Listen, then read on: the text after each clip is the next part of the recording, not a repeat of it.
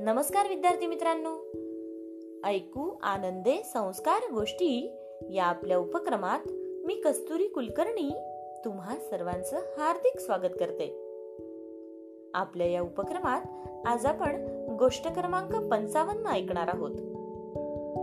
मित्रांनो आजच्या गोष्टीचं नाव आहे कोल्हा आणि सिंह. चला तर मग सुरू करूयात आजची गोष्ट कोल्हा आणि सिंह. एके दिवशी एका जंगलामध्ये एक पारधी शिकारीसाठी गेला होता. या शिकाऱ्याला येताना पाहून तेथील प्राण्यांमध्ये एकच घबराट निर्माण झाली होती.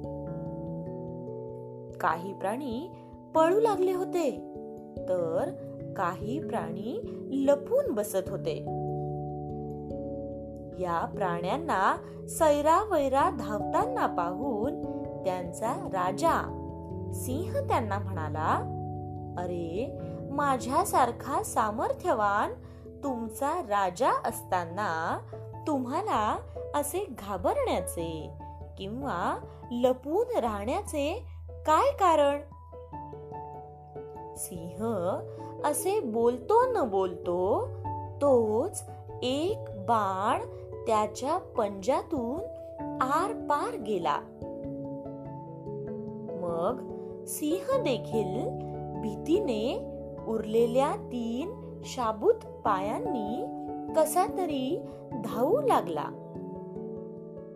तेव्हा त्याच्या बरोबरीने धावणारा एक कोल्हा त्याला म्हणाला वनराज आताच आपण शौर्याच्या गप्पा मारत होतात. आणि लगेचच असे पळून का जाऊ लागलात? यावर सिंह कोल्ह्याला म्हणाला बाबा रे माणूस वगळता इतर पशूंमध्ये माझी बरोबरी करणारा दुसरा कुणीही नाही.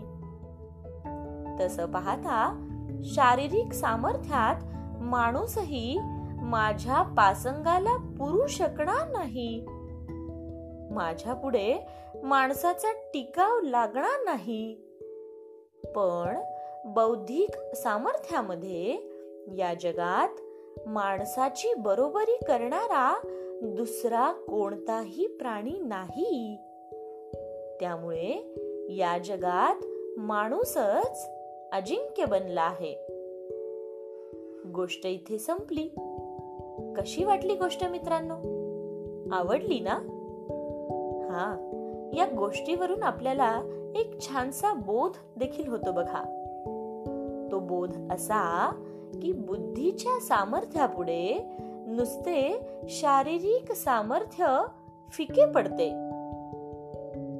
चला तर मग उद्या पुन्हा भेटूयात आपल्याच लाडक्या उपक्रमात ऐकू आनंदे संस्कार गोष्टीमध्ये एका छानशा गोष्टी सोबत तोपर्यंत नमस्कार